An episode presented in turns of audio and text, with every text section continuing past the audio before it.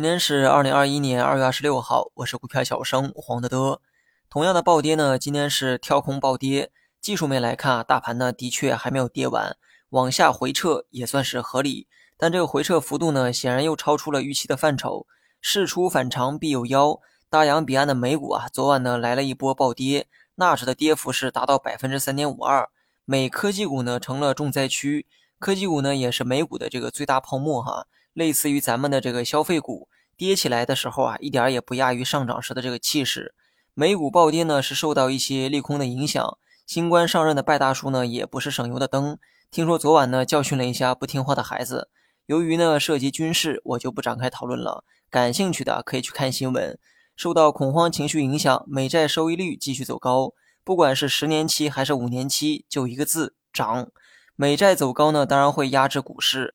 而本就存在泡沫的股市，当然经不起这样的挑战。这个呢，再一次给我们提了个醒哈。投资呢，一定要看估值。如果说估值合理，即便说短期承受一定的亏损啊，也没关系。有价值的东西总会涨回来的。最后呢，说一下大盘的技术面。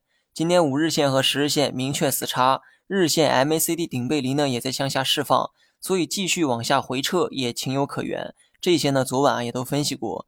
但受到利空的影响，下跌的力度啊比预期的要大，没办法，突发状况发生了也只能认命。技术面呢虽然不乐观，但我觉得最悲观的时候已经过去了，因为今天下跌呢已经释放了不少技术风险，正在下跌总好过将要下跌，安全边际呢正在提高。今天最低点摸到了三千五百点，真是一分不差。从高点三七三一点计算，一周时间呢跌了二百多点。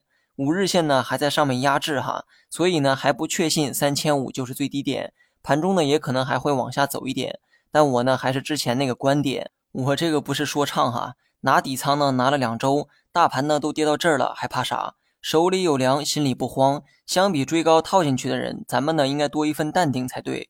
补仓后呢，我目前持仓五成，不多不少，继续持仓便是。要是再往下跌破三千五，那就再往里补便是。不要指望一次买在最低点，只要买的相对便宜就可以。